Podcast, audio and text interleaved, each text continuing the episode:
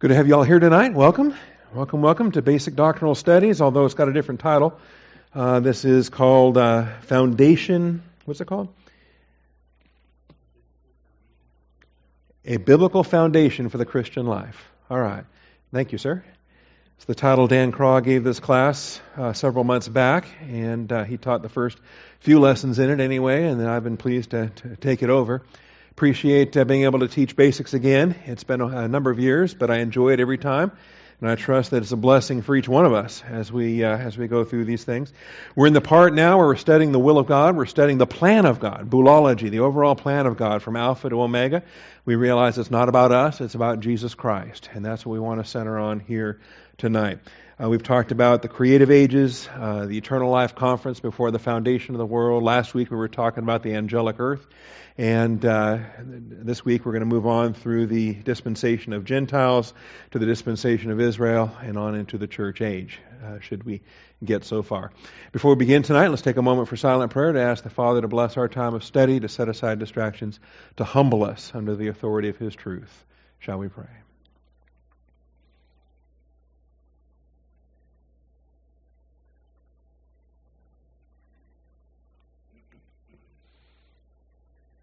Almighty Father, we do rejoice in your faithfulness, and we thank you tonight for the privilege we have to assemble together.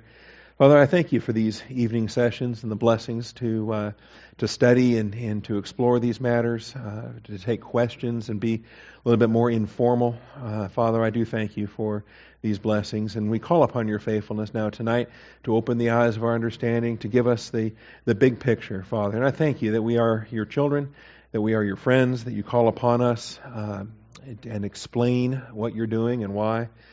Father, this is uh, indeed a privilege. As Jesus spoke to his disciples, um, the slave is not entitled to know uh, all the things that we're entitled to know.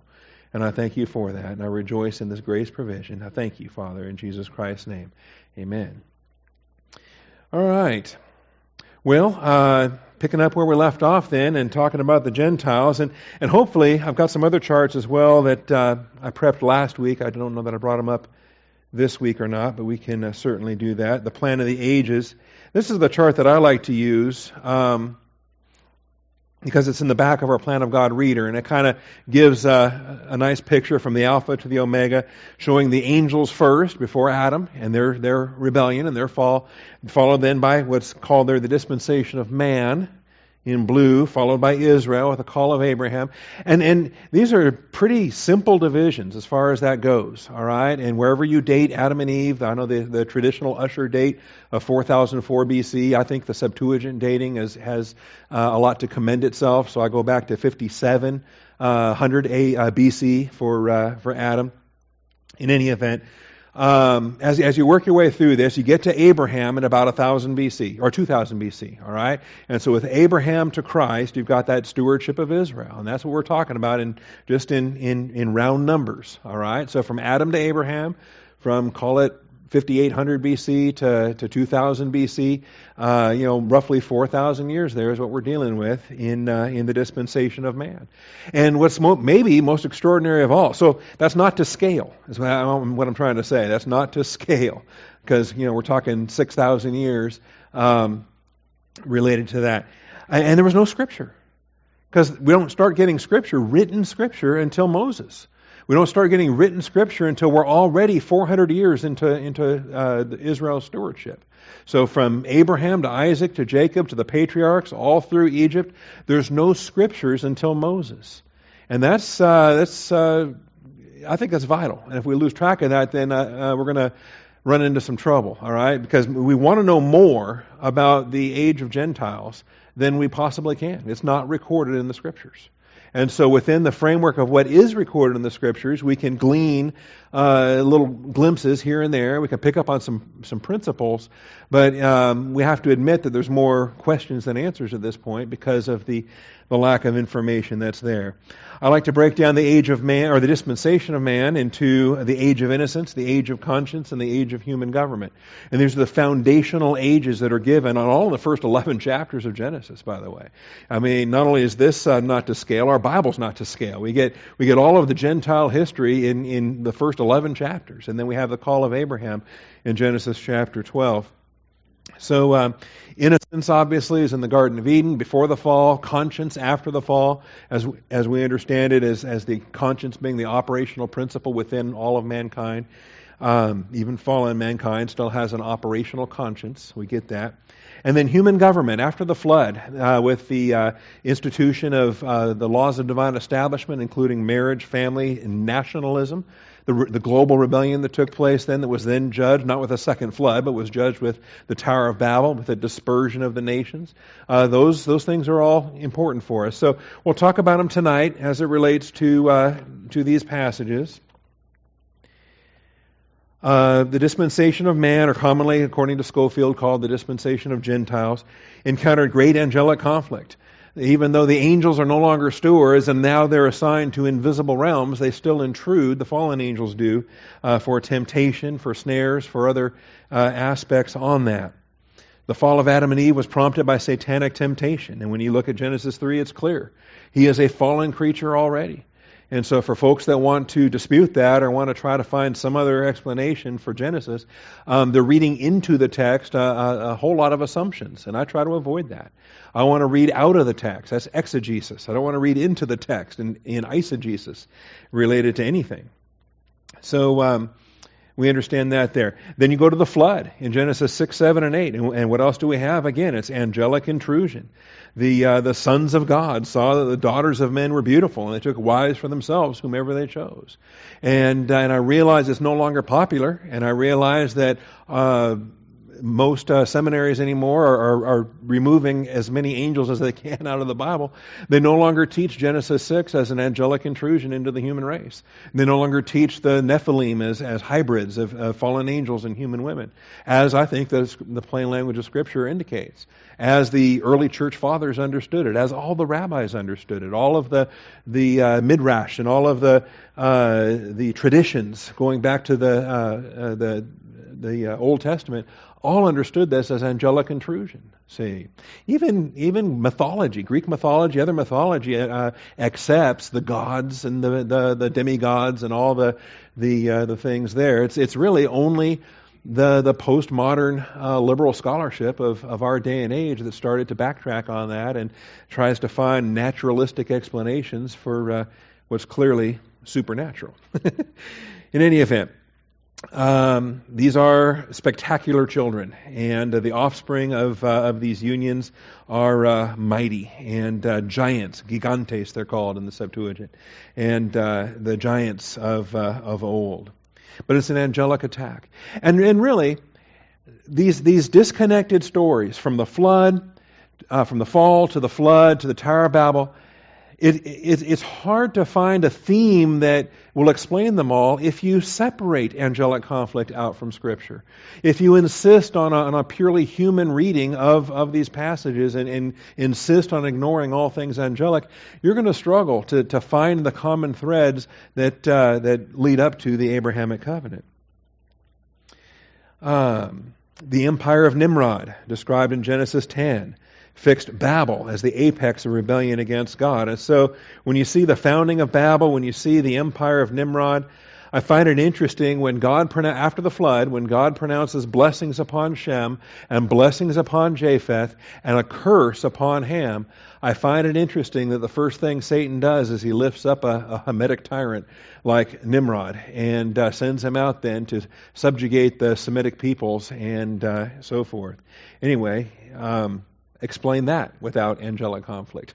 All right? Uh, so many of these things uh, become much more understandable when we see the conflict involved. That is, um, our adversary, the devil, who is completely dedicated to attacking everything God reveals in His Word. And so, um, as we work our way through from Genesis to Revelation, as we try to get a bigger picture on things, I think um, are we familiar with the concept of, of uh, uh, progressive revelation? More and more gets explained, more and more gets unfolded, more and more gets built on what was previously uh, unfolded. Well, along with that should come progressive satanic attack. All right? As Satan adjusts his tactics to incorporate that new information, that new data that he has to incorporate in his, in his hatred for God and, uh, and Jesus Christ. Anyway, the empire of Nimrod fixed Babylon, or Babel as it's called here in Genesis, as the apex of rebellion against God. And uh, no uh, coincidence, of course, that we have Babylon that's mentioned more than any other city after Jerusalem in the scriptures. Babylon is, is mentioned the most number of times outside of Jerusalem. So when you're reading in Isaiah 13 or you're reading in Isaiah 14, two complete chapters in Isaiah that are dealing with uh, God's judgment upon Babylon. And it's bigger than just Nebuchadnezzar's day. It's bigger than what we call today the Neo Babylonian Empire. It, it, spans everything from Nimrod to Antichrist and uh, the overall judgment of God upon Satan.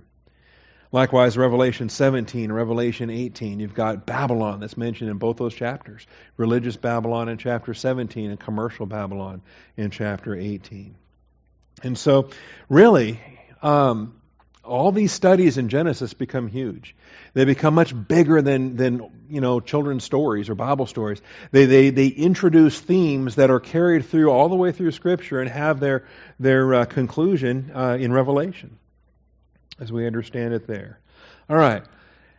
Is there more to study? Of course. But the information is, is not as comprehensive as we might like because there are no uh, Gentile prophets who wrote Gentile scriptures. As I say, there's no written scriptures until until uh, Moses. Questions? Do we have questions tonight related to, is microphone ready? Related to uh, the Gentiles or anything at all between Adam and Abraham? that's, that's a lot of time, okay? Especially if you like the Septuagint dating as I do and you push it back to, you know, 5700 or 5800 BC. Okay, question right here. Thank you, Chris. I want to go back to Genesis 6 mm-hmm. um, 4, where it says there, mighty man. Is the term mighty man a war term, or is it in what context were they mighty?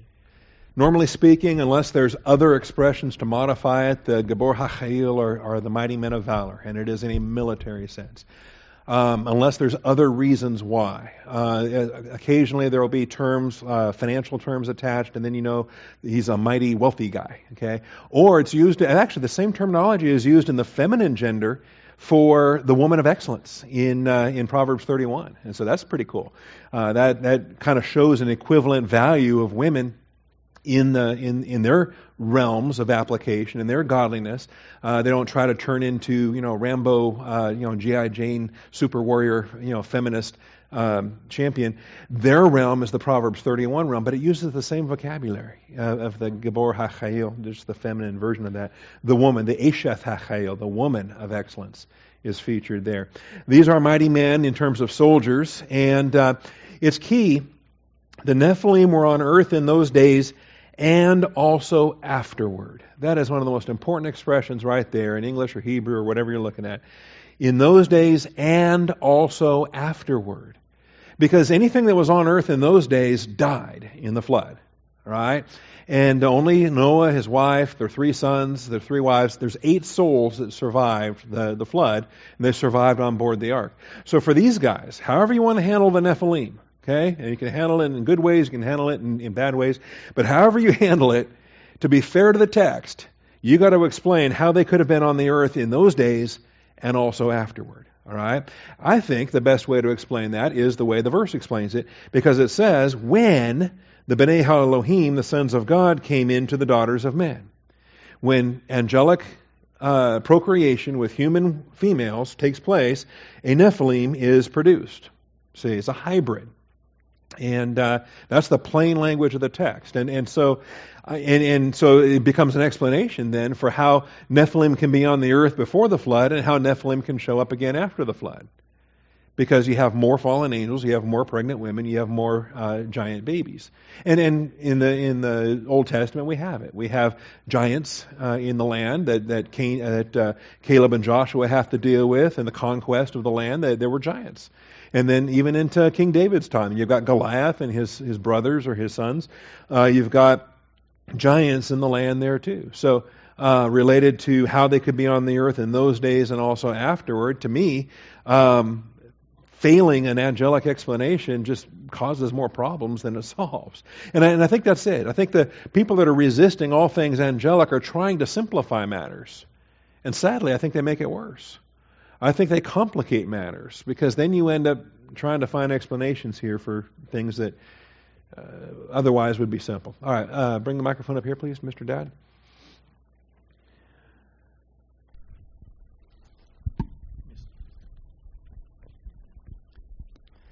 Is that the same vocabulary used for Boaz, uh, mighty man of wealth? Yes, same vocabulary used for Boaz. But because the wealth is attached to it, we take him more as a as a, a businessman rather than a warrior. But he may have also been a warrior as well. Well, that's, uh, some commentators said that could have referred to both. Uh, could have been. He, he, he, could have been both mm-hmm. wealthy and a warrior. Could have been, yeah. But with the attachment of that wealth, I think it indicates that certainly. All right, so we have the Gentiles. And during this time, there were prophets, okay? Noah was a prophet because we see his prophecies recorded in Genesis. We see uh, other prophetic utterances that are given. And actually, all the way back to the book of Jude. The book of Jude references Enoch in the seventh generation from Adam and the prophecies that he made. All right? And uh, amazingly enough, um, it's not in uh, the none of the Gentile writings survived if they had any writings. None of the Gentile writings were added to the Scripture. Like I say, the first written Scripture was Moses, uh, as uh, you know, the 15th century BC, as we understand it. So, uh, Jude 14, is it? Yes, Jude 14. It was about these men that Enoch, in the seventh generation from Adam, prophesied, saying, Behold, the Lord came with many thousands of his holy ones. And so there's a prophecy that took place in the seventh generation from Adam. But there were no written scriptures at that time, no written scriptures prior to Moses. Um, so the scant information we have comes from the little glimpses we have, and then I would also add to that the book of Job. I think the book of Job written most likely by Moses, written uh, in Hebrew, written in, as a part of the Hebrew canon, but it details events like Babel. It details events in the centuries shortly after the flood. So I typically I will place it two generations pre-Abraham, based on the lifespan involved, based upon Job's lifespan in that book. So um, little glimpses there that we have of, of angels, conflict, and uh, aspects there. All right, but then we get to Genesis 12. And as we get to Genesis 12, the, uh, the brakes are applied. All right? How is it that you can have 11 chapters that spans 6,000 years, 8,000 years? All right? Well, let's see, from 6,000 to 2,000. So, okay, call it 4,000 years in 11 chapters. And then you get from chapter 12 to chapter 25 you get, you get 14 chapters all dealing with Abraham's lifetime, all dealing with one guy in his generation. That's extraordinary. And then the rest of the book that centers on Isaac and Jacob, okay, uh, and Joseph. So uh, uh, it's, it's, it's a neat way to think your way through Genesis in this regard. All right, Genesis 12 highlights the exalted place that the descendants of Abraham have over the Gentiles. And this is key, all right? Genesis 11 is key with the Tower of Babel how God disperses the, the, the people across the earth? To me, that's a much better explanation than some kind of a goofy land bridge idea and a bunch of people walking across the Bering Strait and then filtering down through North and South America and all this other legends and whatnot. Again, you've got people trying to invent uh, a, a prehistoric past uh, that to me uh, is, is unnecessary because the scripture says God scattered them abroad across the face of the earth. And so, how easy would it have been to, to give them their languages and then teleport them to the various continents where He wanted them, as it were? Um, so he's he's dividing up humanity into nations, and that becomes key: marriage, family, nations. These are the, the structures that God has given. We call them the laws of divine establishment.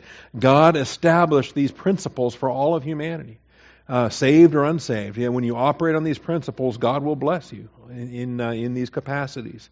So, um, nations. This is where family groups come together, and, and clans, and, and larger, uh, larger than clans, tribes, and, and collections of tribes together in nations. All right, and nations come together as the top level domain, as the top level organization, and nations are are co-equal on this earth.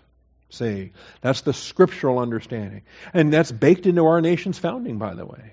When in the course of human events, right?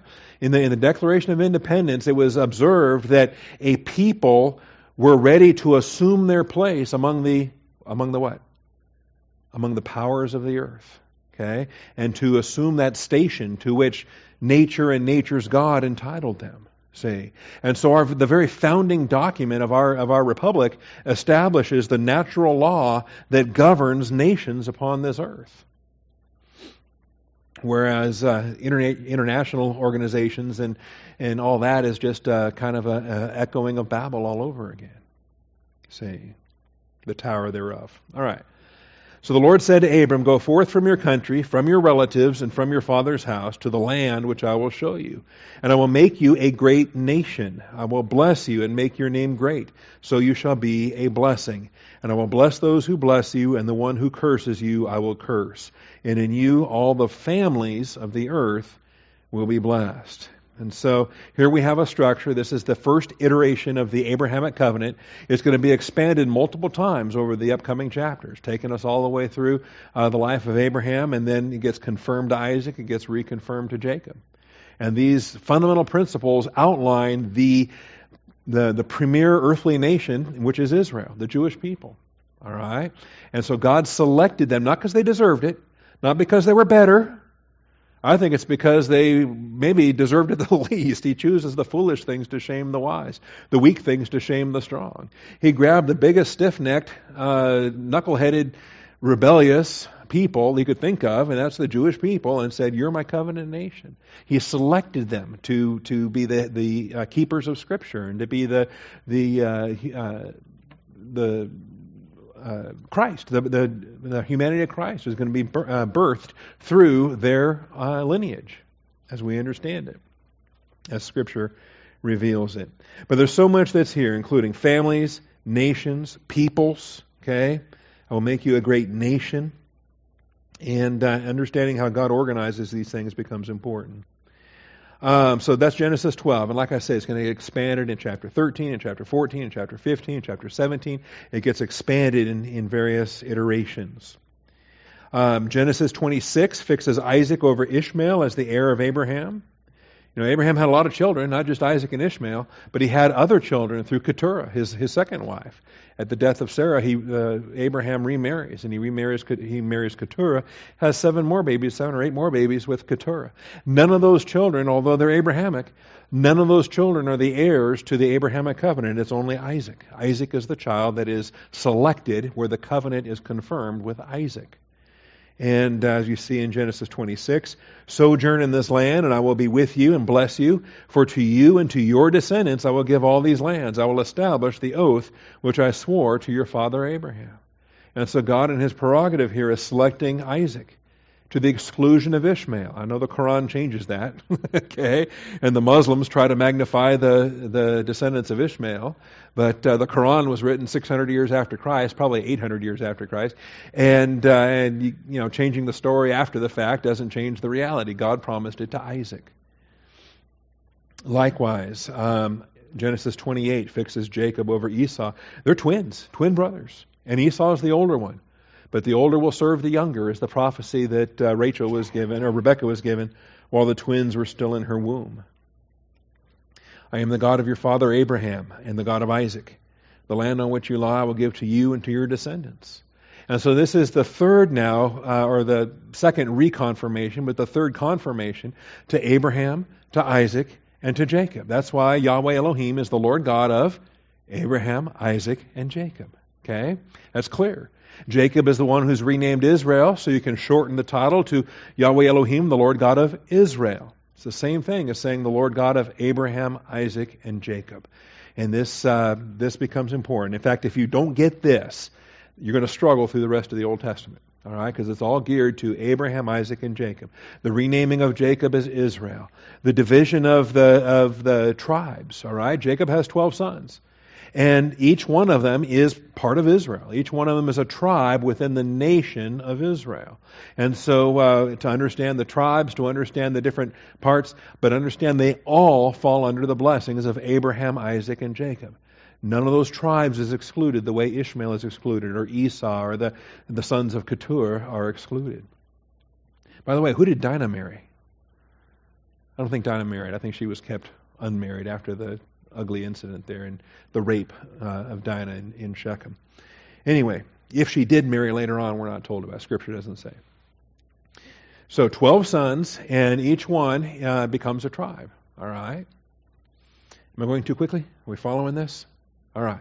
This, by the way, this forms the basis of, of the Ralph Braun uh, approach to the to the uh, walk through the Bible and how you think your way through. You think your way through the first 11 chapters just by chapter titles, and then you think your way through the rest of Genesis by the, the story that's told. And if you've never seen uh, one of the Ralph Braun uh, walk through the Bible demonstrations, they're they're quite useful for uh, locking uh, this pattern into your thinking. Jacob is given the new name of Israel in Genesis 32:28. This is when he wrestles with uh, the Lord all night long and at a place called Peniel or Penuel, and uh, he wrestles with the Lord and uh, he's given this new name.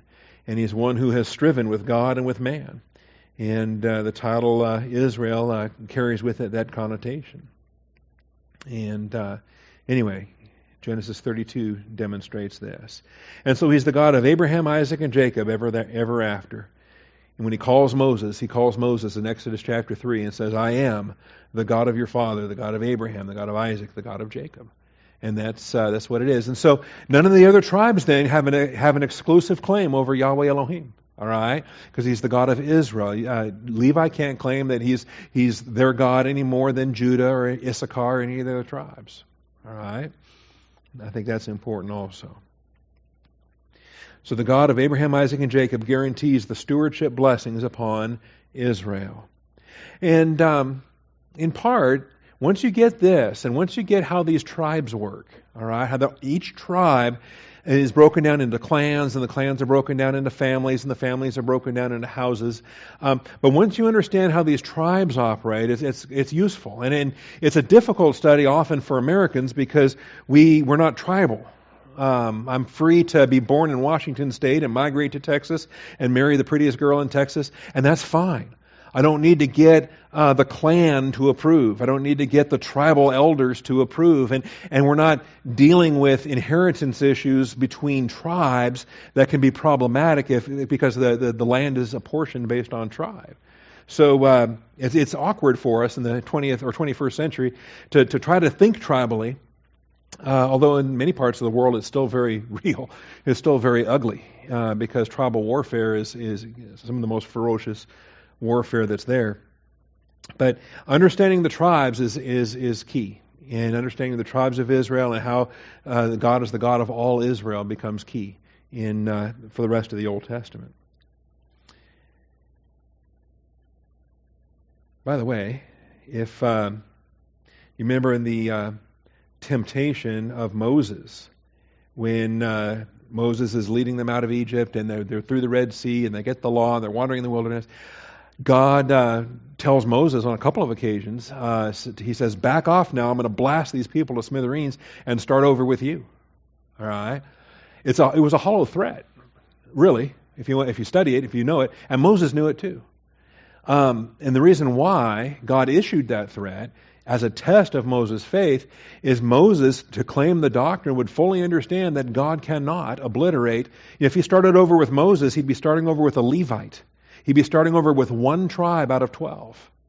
And he, that means he would be obliterating Judah and Issachar and Zebulun and Naphtali and all the other tribes. All right? Can't do that because, as the God of Abraham, Isaac, and Jacob, all of those tribes have eternal promises. There are, in fact, prophecies that were uttered at the death of Jacob. Jacob issued prophecies for all of his sons. And so the threat to blast them all and start over with Moses wasn't going to work. Moses, uh, and, and Moses called him on it. See, at least twice. And then he failed on the Moses himself had had it up to here and said, "All right, Lord, step blast them." And that's when God said, "No, Moses, not doing that." All right. Anyway, these these uh, these principles are, are, are key, and uh, to, to wrap our minds around them are important.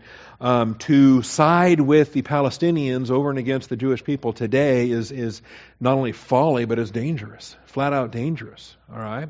Let's get a microphone over to Doug, please. And uh, you know they want to divide up the land, and they want to come up with a two-state solution, and, and all of that. Even though they already have a two-state solution, it's called Jordan on the uh, east side of the river. All right, yes, sir. So the 12 tribes are uh, represented today?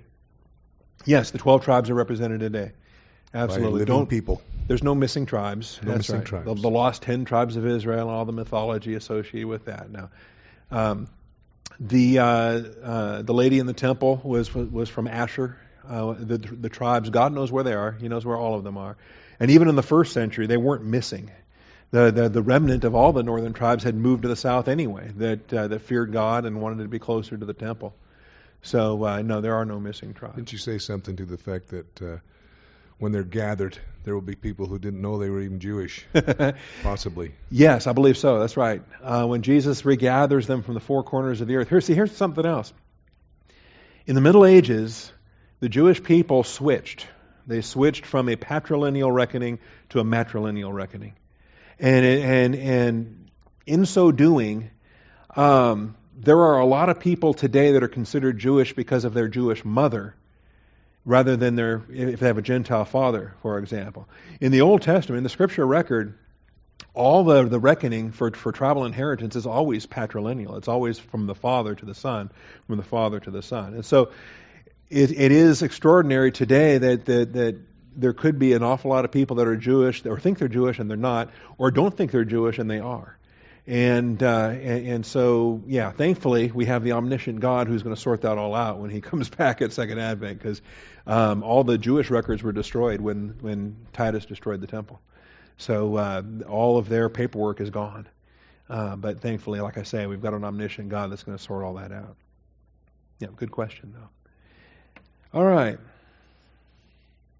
The dispensation of Israel is a vital study for the understanding of the Alpha and Omega plan of God. The Jewish race had every advantage and benefit in contrast with the Gentiles. A prime advantage was the written Word of God. So when you go to the book of Romans and you start to study the early chapters, in Romans 1, you've got a whole chapter that's given over to immoral depravity.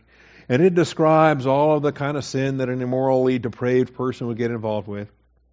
And then in Romans chapter 2, you've got descriptions of moral depravity and religious depravity, in which case, again, you've got a comprehensive list of all the sins, uh, pride and arrogance, and all the other sins that a morally depraved person or a religiously depraved person would be vulnerable to or, or participate in.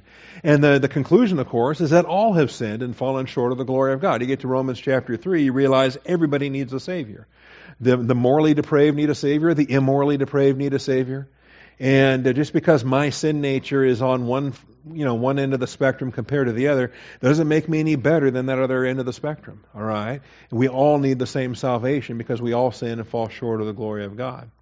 But this rhetorical question begins chapter 3 then what advantage has the Jew, or what is the benefit of circumcision? And, and Paul just lays it out here. He says, Great in every respect, first of all. And in chapter 3, he never gets past point 1. All right?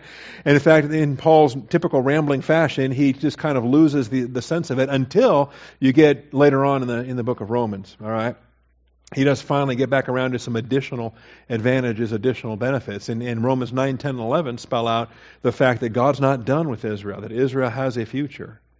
But first of all, they were entrusted with the oracles of God and that uh, it was the Jewish people that were selected to write the Hebrew Scriptures, which was the canon. We had a Hebrew canon, all right? Uh, all through from, from Genesis to Malachi, we have the Hebrew canon.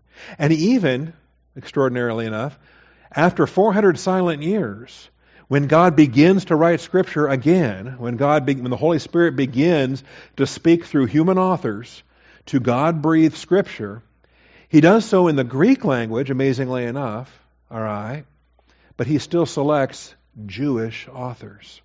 All right, he still selects Jewish authors, and and um, this, uh, by the way, this is all just cutting edge for me right now because uh, all my ministry, all my life, I've assumed, I've, I've gone with the assumption that uh, that the whole New Testament was written by Jews, except for one exception being Luke. That Luke was a Gentile. Luke was the brother of Titus. He was a Gentile. He was the author of Luke and Acts. Um, however, my newest book just arrived last Wednesday. I'm tearing into it. Uh, the Lucan uh, authorship of Hebrews, by the way, which posits two main premises. First of all, premise A is Luke is the author of Hebrews, and with that, premise B is that Luke is a Jew. That Luke is not Gentile, that he's Jewish, that he is priestly, he is a, Levite of priestly lineage, and that he is uh, the author of Luke, Acts, and Hebrews. And it's a, it's a marvelous, it's it's it's, uh, it's detailed, it's fastidious, it's it's it'll put you to sleep. You got to read it in short stretches between cups of coffee to stay awake, but it is fascinating.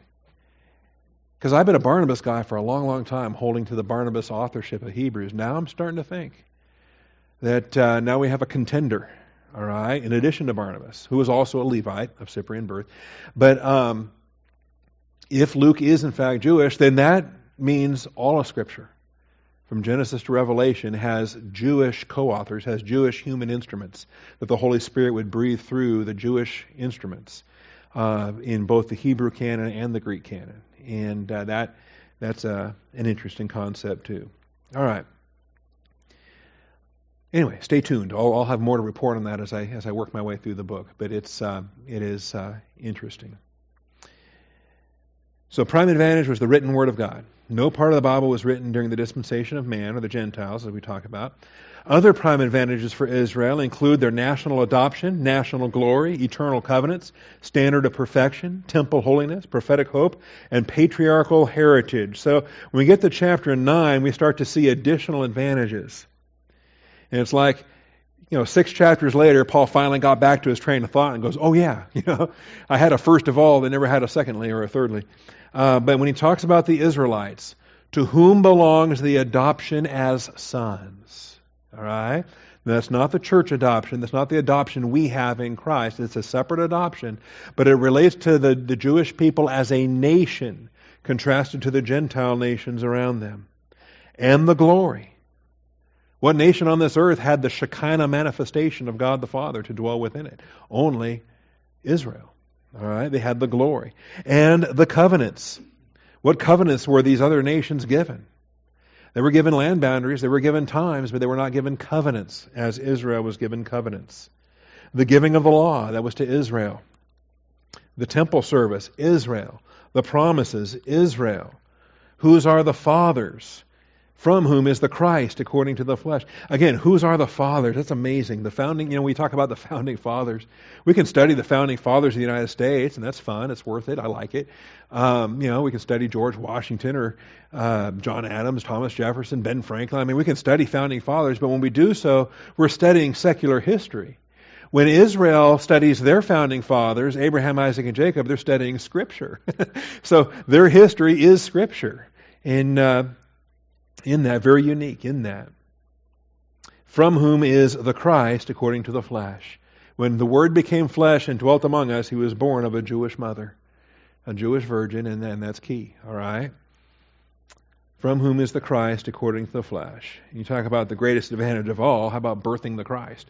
There, uh, there it is. The greatest advantage of Israel is the birth of the Christ, through whom all the nations of the earth will be blessed. All right? Genesis 12:3. By the way, in you all the families of the earth will be blessed. Um, I, I know it's common to think of this as being fulfilled in the church age, but it is not. It is fulfilled in the millennial kingdom of Jesus Christ, and then in the fullness of time in the new earth. The uh, uh, the blessings that we have in Christ are separate from anything co- uh, connected to the Abrahamic covenant. The blessings we have in Christ are because we're in Christ. We have been blessed with every spiritual blessing in the heavenly places in Christ. And that has nothing to do with the Abrahamic blessing to the nations.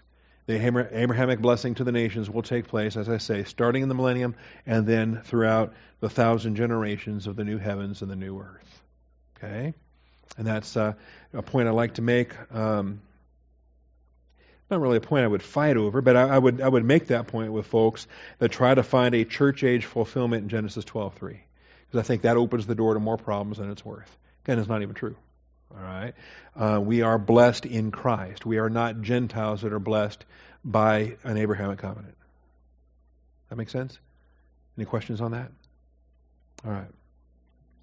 See, and, and, and the only reason why I think that confusion is there is because folks are reading uh, Ephesians or Colossians. They're in the New Testament. They're seeing how uh, in, in, in the body of Christ there is no Jew or Gentile. The dividing wall of separation has been broken down, and we're now one body in Christ. And so uh, I think a whole lot of you know happy Gentiles. You know, I'm a, I'm a Gentile dog. Uh, a whole bunch of happy Gentiles are excited to be blessed uh, when we weren't necessarily blessed that way in the Old Testament.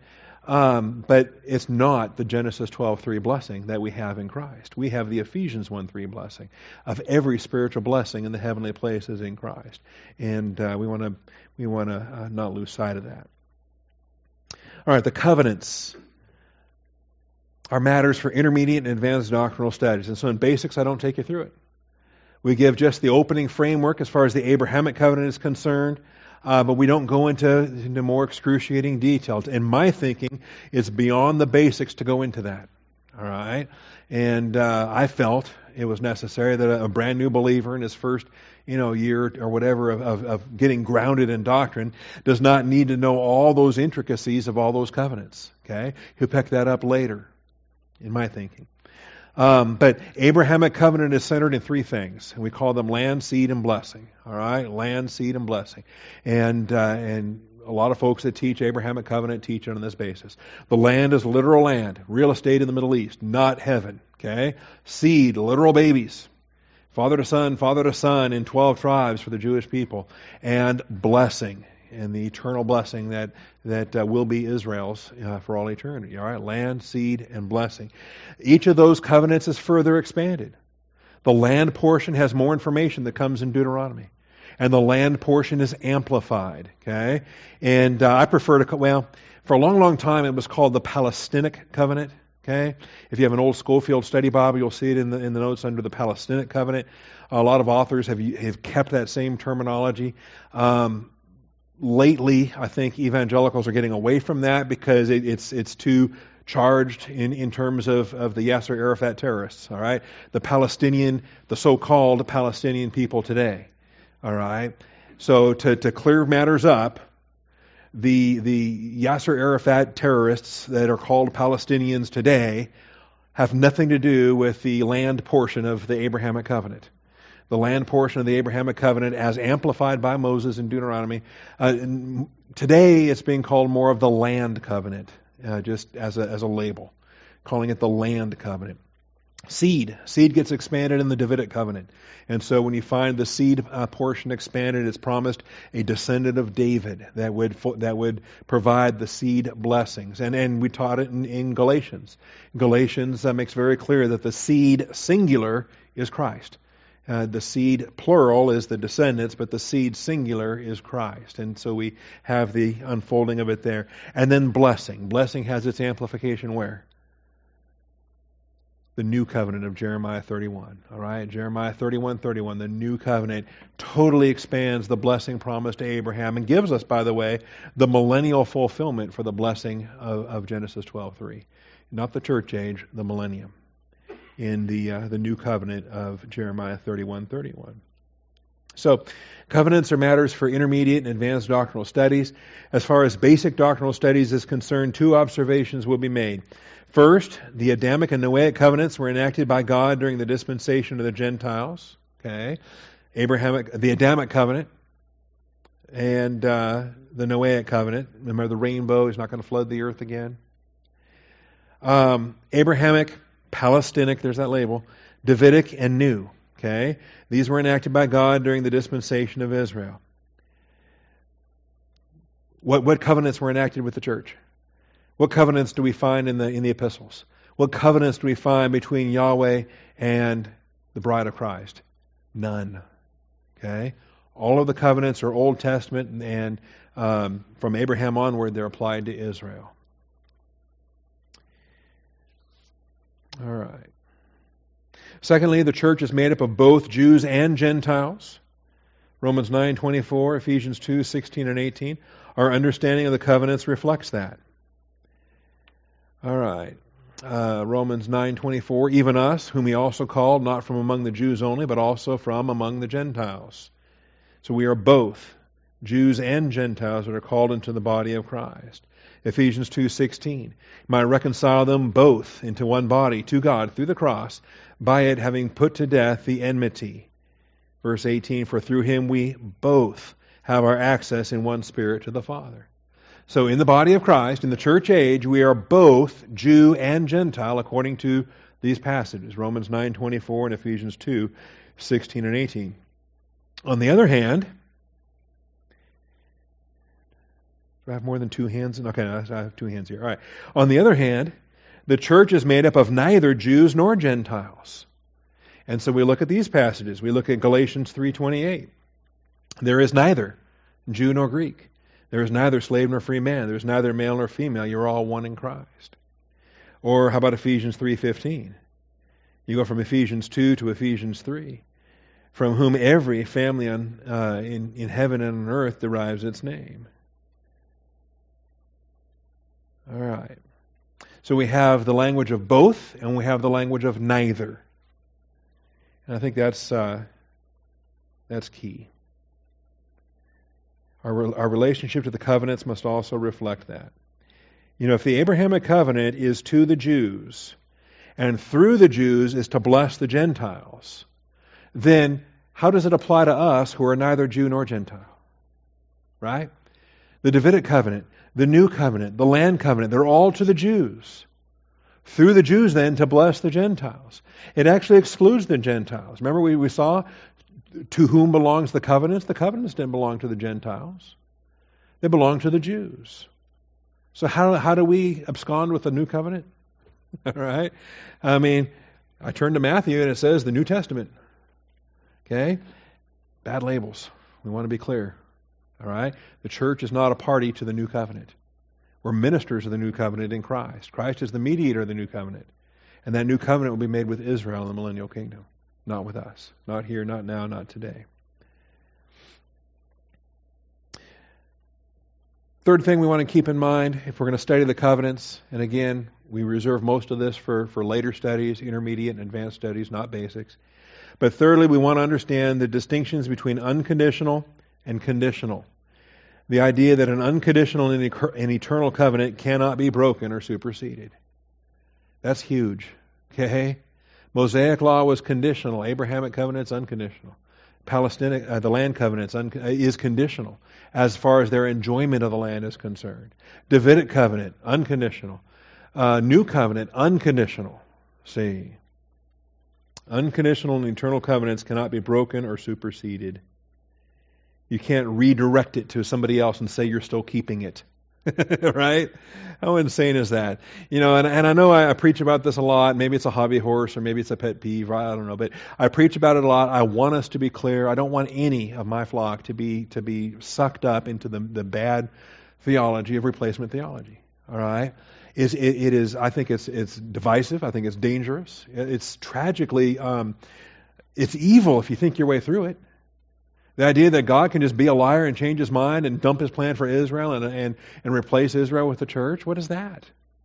Because they're unconditional, eternal covenant promises. And, and, and fundamentally, the idea behind replacement theology is so flawed. What's to stop him from dumping us? and saying, looking at the church and saying, well, you guys are a bunch of losers too, just like the Jews were a bunch of losers. I'm going to scrap you guys and start over with plan C and go from plan A to plan B to plan C to whatever. God doesn't do that. The church is has always been a part of Plan A.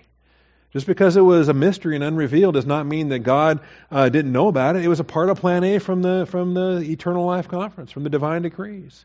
The church is just as much a part of Plan A as Israel is a part of Plan A. God only has a Plan A.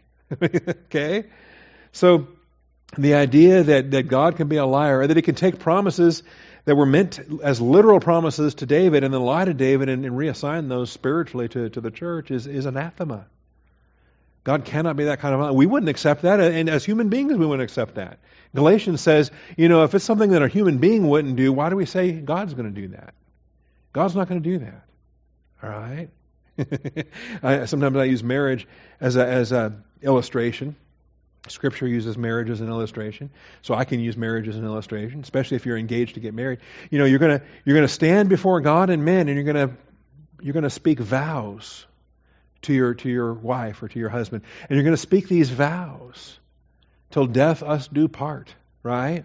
Now, you can't then transfer those vows to somebody else and claim that you're still keeping those vows. Saying, well, gee, sorry, sweetie, but I'm transferring your vow, my, you know, over to, to this person. Well, that makes you a liar. That makes you a vow breaker. That makes you faithless in your in your covenant. God wouldn't do that. We wouldn't do that. And so it's it's just anathema in my mind. All right. When we transition from Israel to the church, I think it's key. Now, keep in mind, on this diagram, it's useful to me. I, I like the way we drew it up. We kept that little sliver of pink across the top uh, of the church simply to show the continuity, to show that the church is a parenthesis.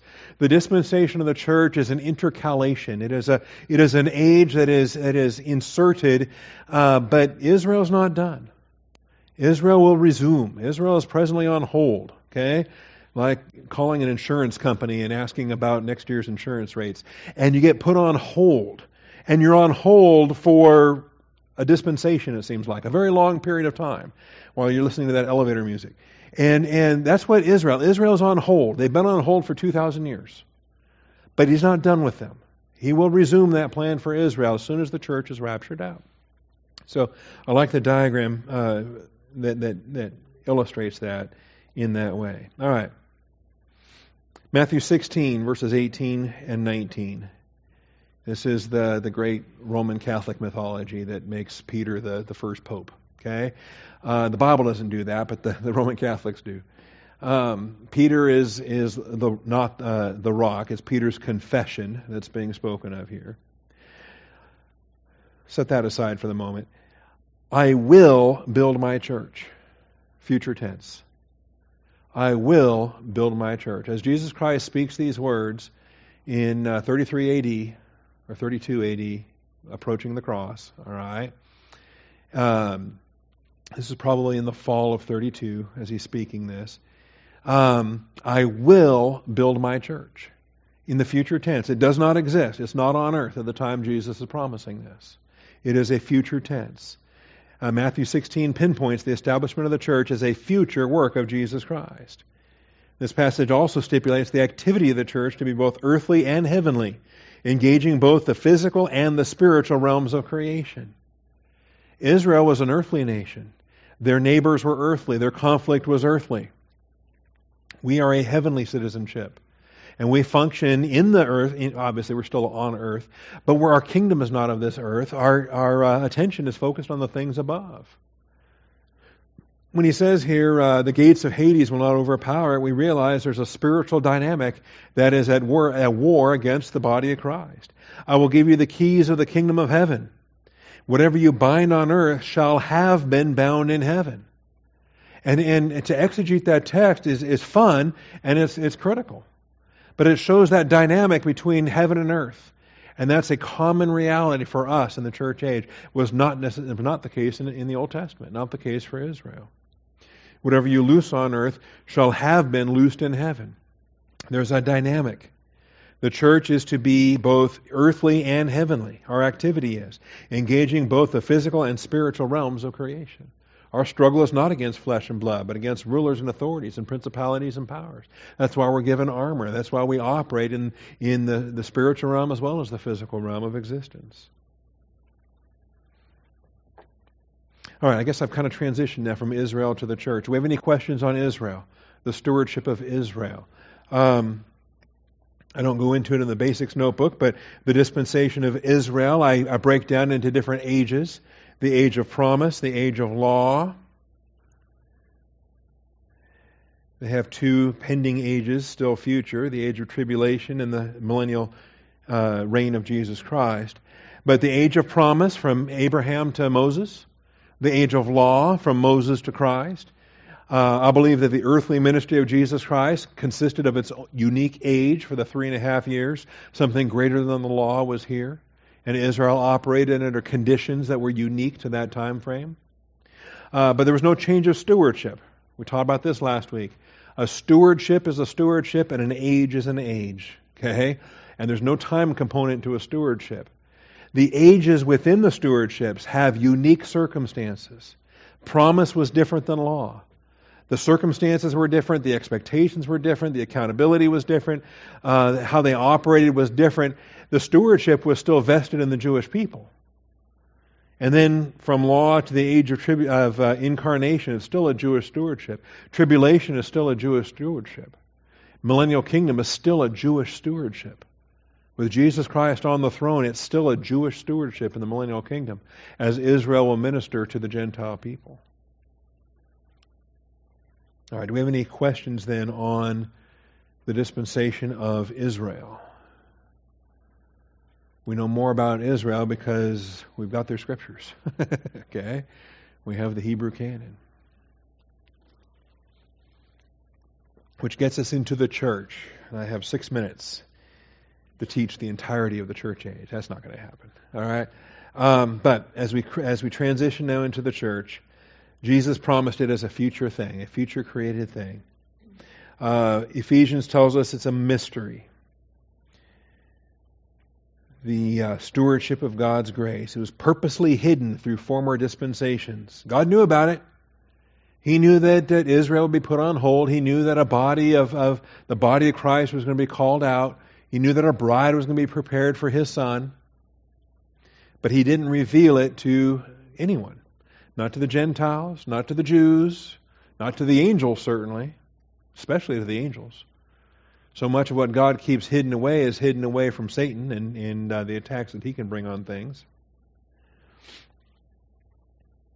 Ephesians 3 1 through 12 expounds, expounds the nature of the mystery of Christ, how the church was purposely, purposefully hidden throughout former dispensations.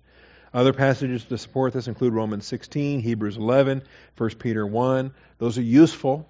You can add those into the mix. You can you can take the the content of those verses and add them, but the, the primary text you want to start with is the biggie. The, the, the primary text you want to start with is here in Ephesians 3.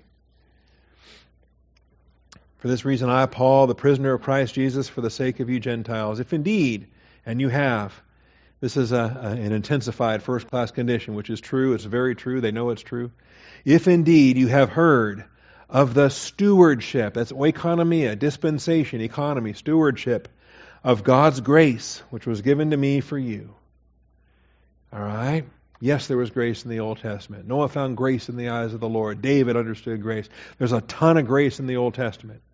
But ours is a stewardship of grace. The body of Christ operates in a grace economy. The stewardship of grace, which was given to me for you, that by revelation there was made known to me the mystery, as I wrote before in brief. Okay? Mystery doctrine is not Bible codes whereby some some guy writes a book and makes a lot of money trying to convince somebody that he's smart enough to explain something. That it's not Bible codes, okay? Mysterion speaks to that which God reserved until such time as he unfolded it. All right? And it's not like an Agatha Christie novel. It's not Sherlock Holmes where we're trying to solve a, a whodunit. Okay? It's, it's mystery. It's unfolded when God reveals it. By the time you know it even exists, God's explaining it to you. okay? By the time the church exists, God is unveiling it here in the revelation to the apostles and the prophets, the foundation of the church through the, the New Testament scriptures. All right? I'm going to just wrap up here and we'll, we'll conclude. The. Um, By revelation, there was made known to me the mystery as I wrote before in brief. By referring to this, when you read, you can understand my insight into the mystery of Christ, which in other generations was not made known to the sons of men as it has now been revealed to his holy apostles and prophets in the Spirit. In other words, New Testament Scripture. To be specific, that the Gentiles are fellow heirs, fellow members of the body. Notice, not fellow recipients of the Abrahamic covenant, not fellow recipients of the Davidic covenant, not fellow recipients of the new covenant, but fellow heirs, fellow members of the body. That's the body of Christ. Fellow partakers of the promise in Christ Jesus through the gospel. All right? It's a whole new thing not revealed in the Old Testament, not prophesied, not anticipated, but reserved as a mystery, of which I was made a minister, according to the gift of God's grace, which was given to me according to the working of His power. To me, the very least of all saints, this grace was given to preach to the Gentiles the unfathomable riches of Christ. Unfathomable. When you think of things which eye has not seen, nor ear heard, nor have entered into the heart of man, whoever would have dreamed of a, of a whole new creation? you know, uh, human thought can't even comprehend because we have thinking that, that centers on A and not A, right? Jew and Gentile. Gentile is not Jew, okay? And so if you have A and not A, if you have Jew and Gentile, that's everything. What more can you add to that? Well, you can have a whole new creation. You can have the miracle of the body of Christ that is both Jew and Gentile, which is neither Jew nor Gentile, which is a new creation. And in the new creation that we have in Christ, we have a tremendous blessing that is our church age. All right? And we're going to pick up on this next week. This is where we'll start. We'll start with this new creation in Christ. A final question then for Doug. Keeping our runner running tonight. I like that. Thank you, sir. Uh, do you think that the uh, Jews, one of the uh, do I think what? Well, the Jews' arrogance. I mean, the arrogance of of not believing in Jesus as the Messiah or becoming a Christian, they're going to lose their blessings. Ah. Um, that they think they have as being a Jew. Remind me next week. I'll, I'll, I'll begin with that next week. Okay. All right, because Fruchtenbaum teaches uh, differently than I do, and, and differently than a lot of people do. Uh, so we'll have to touch on that next week. Okay. All right. Thanks. Thank you, Father, for tonight, for your truth, for your faithfulness. And, uh, Father, I pray that we'd have a handle on these principles. Uh, we want to be able to teach them to a brand new believer that just got saved this morning, to show them their place in the body of Christ, to show them their place in the bride, to demonstrate what we have been given, Father, because to whom much is given shall much be required. And Father, I pray that uh, these these blessings, the blessings of Ephesians, the blessings of of the mystery doctrine of the New Testament, um, these ought to be the the foundational uh, doctrines that any brand new believer learns. And so, open our eyes to these principles. Help us to understand the overall plan from Alpha to Omega. Show us where our place is, so that we can operate effectively in the body of Christ. I thank you, Father, in Jesus Christ's name. Amen.